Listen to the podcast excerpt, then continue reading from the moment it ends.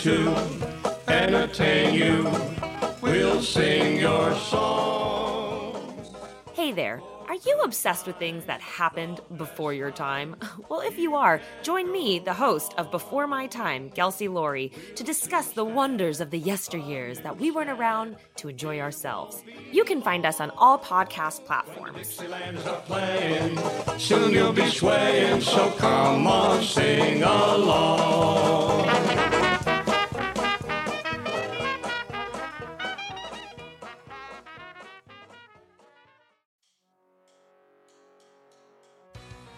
What's up, everybody? This is Brian here to tell you about our podcast, Bingetown TV.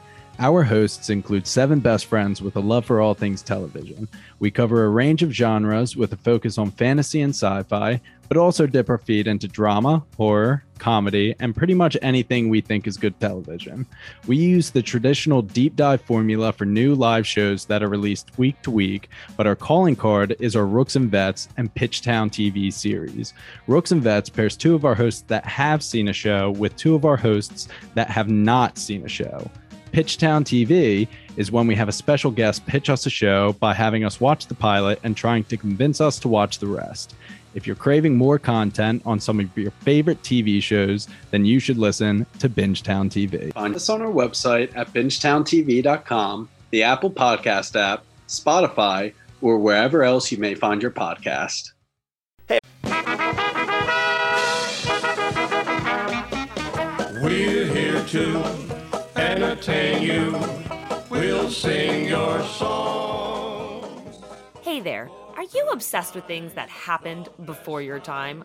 Well, if you are, join me, the host of Before My Time, Kelsey Laurie, to discuss the wonders of the yesteryears that we weren't around to enjoy ourselves. You can find us on all podcast platforms. Playing. Soon you'll be swaying, so come on, sing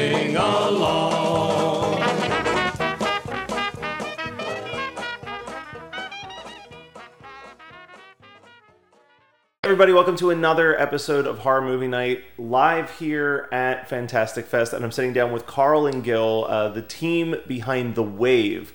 Which uh, all I'm going to tell you guys is I saw the early press screening of it yesterday, and the first thing I felt compelled to do when I left the theater was actually go to my car and meditate for ten minutes. Uh, it's it's a surreal, weird, trippy movie that literally makes you want to just take a deep breath and like center yourself and and kind of let the universe guide you a little bit. So was that always the end goal with this movie was to inspire through like a weird trippy thing or am I just weird? no, I, I mean, man, that's like a, an ideal reaction. uh, I, I think you know the the idea we're very much reflecting on the sort of psycho spiritual elements of, of psychedelics predominantly. You know, that connection to the to the universe, the oneness, the cosmic consciousness that Frank very much uh, goes on that path to endure and be enlightened to. And if any of that comes across the audience, then then I'm chuffed to bits. That's great. And, and I think um, from from the writing process as well is like, um, and as a guy, I was I was I've been a parent. I've been in the corporate world. I've done all these different lives, and you know, you, you kind of reach this point in life where you kind of have to step back and reconsider your values on all of that. Um, and that's uh, you know just consider how much time you actually have on this planet, and you know your you know, connection to it, and the, the people around you, and you know, just basically the footprint you leave in the world. And uh, yeah, it's, it's it's so. If you took that away from the film, that's uh, spot on. perfect, perfect. It it really is. Um, you know, there's a. I feel like everyone tries to make references to like what other movie it makes them think of in order to like best explain it. And to me, it's a almost like a comedic Donnie Darko in a weird way. yeah. Um, but what were some of the inspirations that pulled you guys in as a writer and director uh, for the storytelling and the visual aspect of it? Uh, I, After Hours, uh, the the Scorsese film, it was a was a big inspiration from from the get go. You know, the the idea of you know taking a protagonist that we don't necessarily like. I mean, you like him and you, you, you want to support him, but at the same time, you know, the the, the idea of locking the audience with someone who reflects them back on themselves and kind of trapping you there with him while he goes through this uh, through this punishment. Um, I think was was a big inspiration for me when I was writing it. I'm trying to think. I, I think I just desperately deluded myself into thinking I could make something original while not realizing I was plagiarizing heavily from everything I've been raised with. but isn't that most of creation Oh, at this point? Yeah, I'm just running hundred miles away from trying from plagiarizing and inadvertently, you Yeah. know, borrowing from everything. But I think that that's I think the the strongest movies these days are the ones that are like a, a stew of inspiration. I mean, it's inescapable. You know, I mean, you, raised loving cinema, we're so we're so impacted by such phenomenal works of art that it just lives in your subconscious as well. You know, you think you're doing something cool, and you're like, oh no, that's I just did a tip of the hat to Fight Club. Yeah. And, that's not an unknown movie. It's I mean when there's been a thousand years of cinema, it's pretty hard. so uh, I'm someone who has never done a drug in my life, so this was a very surreal experience to watch.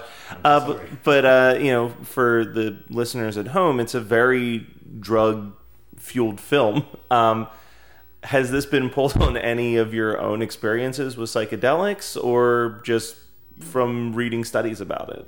No, I mean, uh, I, I don't shy away. That I've definitely been exposed to psychedelics, and they've had, you know, in in the same way they're becoming medicinal now. Like, Yeah. I've had incredibly profound effects of it, and and that sort of that awe, that that mind expanding and ultimately beautiful experience of of temporary enlightenment, as it, it tends to feel. That you know, we were really, really trying to get that across in this movie. And I think also, you know, it, it, playing just as the metaphor that it is, you know, it, it's that thing you're afraid of. Uh, and on the other side is an experience that is it's waiting. you have to, you have to go through that thing you're afraid of in order to get to that, or you can just continue existing. You know, and and this is you know that's where you find growth. That's where you find you know the, your your development as a human being. I, I believe uh, on the other side of taking chances, taking risks, uh, diving into those things you're scared of. No, yeah, it's getting dark in here. slowly getting romantic. yeah, no, I'm gonna die. Am I dying? You guys, Yeah. okay. you guys see the lights going down as well. Nothing, yeah, nothing like talking about surreal drug experiences as the lights slowly dim in the room on you. audio start moving. It's fine. This is a, this is a fine room. So uh, a little bit of the casting is, uh, I just think, are great choices. Seeing you know Donald Faison playing almost like a a jerky version of what you're used to seeing him play. He's usually that really tight best friend, but this is the tight best friend that's going to get you into some really bad shit. Yeah. And then Justin Long's just such a likable person that you know you created a character with him that's challenging because you want to like him because he's Justin Long and he's charming as all hell, but he's doing some really bad, fucked up shit. Yeah. I mean, it, you know, Justin's likability is the spine of the movie. Yeah. that, like Frank is. Frank doesn't do many good things, you know, not to spoil anything, but he, he doesn't do much good. No. He learns why he's a piece of shit in, in, in many regards. And Justin is so fundamentally human and accessible and likable. And, and to me, that is like, that is the, the soul of our movie is this person who you can't help but care about because he's just so goddamn likable. And the, yeah, the, the idea with, with Donald, you know, Donald's whole role, like, he- he's a, I mean, he's a force for good. You know, we, we, we, we were always weighing out the characters, and we would be like, okay, well, these are the heralds of the universe, and and these people are here to like you know keep you grounded where you don't want to be. And like the heralds of the universe, like the, they're all based in a level of chaos, you know, of, of you stepping out of your comfort zone and doing something you wouldn't normally do. Um, there's a recurring metaphor in the film of the chair. Uh, I don't think anybody's got yet. yeah, it's amazing. Uh, every time uh, Frank is sitting, he's sitting in the same chair. Yeah, I was curious about that because it does. It's in the. I mean, I'm trying to like talk about it without spoiling too much, but it's in the drug dealer's room. It's in the party. It's It's in his office. It's in his house. It's it, he It's finds in the desert. Yeah, yeah. He finds that chair everywhere he goes because that's his comfort zone. That's where he he's trying to get back to. And uh, you know, you get to the end, and there's the big moment where he throws the chair away. But um, yeah, That's uh, just our masturbatory. the obvious metaphor. Did you all notice the chair? No. look at the chair? we put it in the movie. I do appreciate uh, for a behind the scenes. Carl's like, no one's noticed the chair thing. I'm the first interview today, Carl. You're right. Look, but technically, nobody else has mentioned it. Uh, so I, I like what you were saying with Frank a little bit. Is that um, I think it's it's very reasonable that a lot of the times I feel like it's we try to too we try to give too much credit to like oh the bad people know that they're bad, and really most of us are probably not as good as we actually think we are. So casting someone like Justin Long that you want to like, and like, you know, you're kind of going through that same. It's almost like how in Memento you're having the same disability mm-hmm. where you don't know what happened mm-hmm. prior. In this one, you don't know how shitty Justin Long is until he's realizing how shitty he is along the way. Yeah, I mean, it was it's, the whole- the whole movie's meant to be a ride. It's it's it's our big day. We are all Frank. Like that, that's the idea. Is that Frank's not an outright antagonist. You know what I mean? Like he's not walking around doing something mean. He's just playing by the rules. But the rules are fucked. Yeah, the Rules rules are set to fail. Yeah, like there are people who need a job working for a health insurance company, and they don't want to be, you know, withholding stuff from people all the time. It's happening every day, and there's good people working for Kaiser Permanente and all these other companies, and withholding health insurance from people all day long. And they're not bad guys; they're playing the game by the rules that are being presented to them. Just the rules are fucked. Yeah.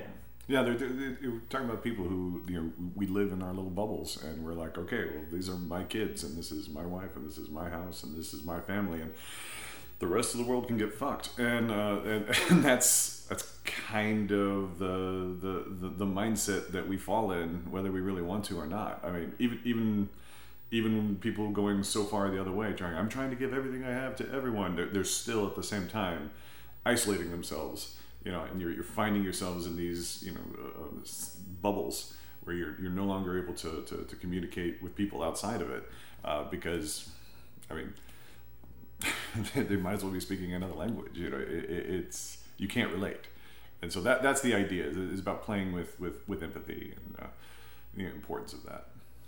And where can people who are listening see the wave? Is there a bunch of other film festivals that are on the horizon, or is there a website where they can follow what's next for it, or social media, or anything like that? Uh, absolutely, uh, the the wave film on um, On Instagram, is Instagram. just at the Wave Film, Okay. or is it the Wave Movie? I should. Uh, It's the Wave Film. I'm pretty sure. Okay, we probably uh, should stuff. probably learn our stuff. Uh, there's uh, It's definitely a film. It's not a movie. uh, uh, S- Screamfest in LA is coming up.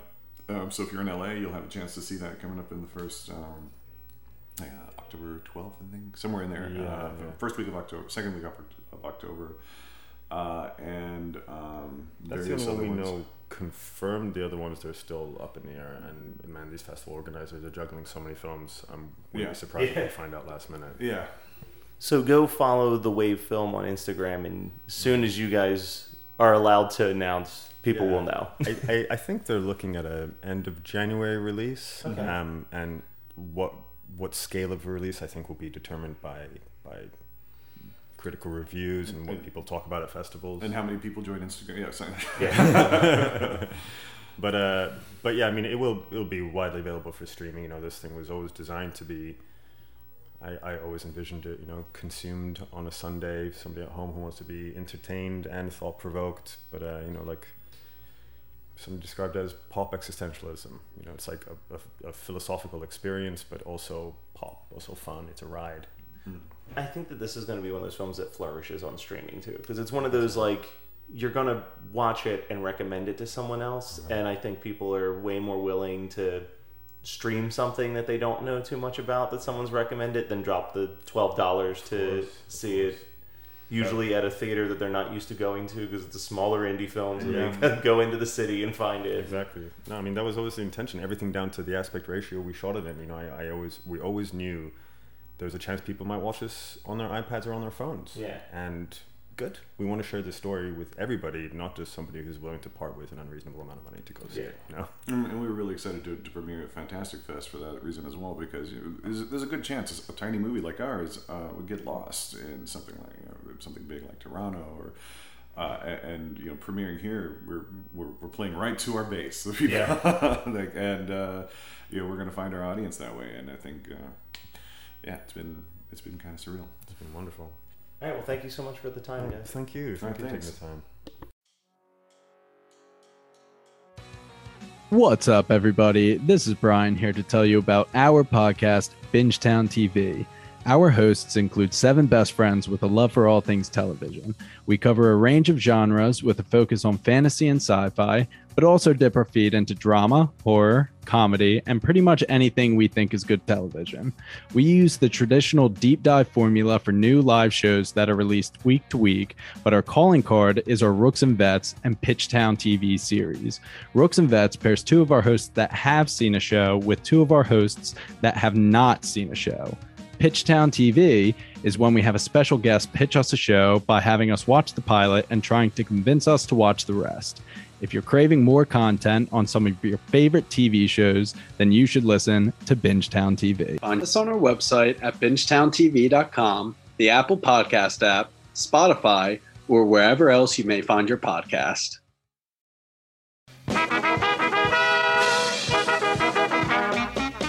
We're here to entertain you.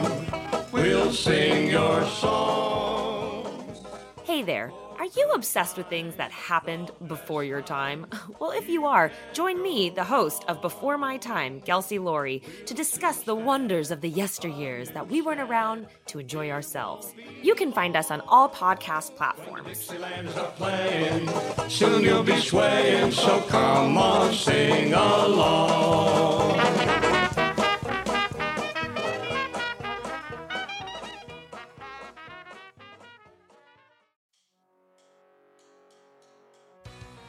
What's up, everybody? This is Brian here to tell you about our podcast, Bingetown TV. Our hosts include seven best friends with a love for all things television. We cover a range of genres with a focus on fantasy and sci fi, but also dip our feet into drama, horror, comedy, and pretty much anything we think is good television. We use the traditional deep dive formula for new live shows that are released week to week, but our calling card is our Rooks and Vets and Pitchtown TV series. Rooks and Vets pairs two of our hosts that have seen a show with two of our hosts that have not seen a show. Pitchtown TV is when we have a special guest pitch us a show by having us watch the pilot and trying to convince us to watch the rest. If you're craving more content on some of your favorite TV shows, then you should listen to Bingetown TV. Find us on our website at bingetowntv.com, the Apple Podcast app, Spotify, or wherever else you may find your podcast. You're listening to the Geekscape Network.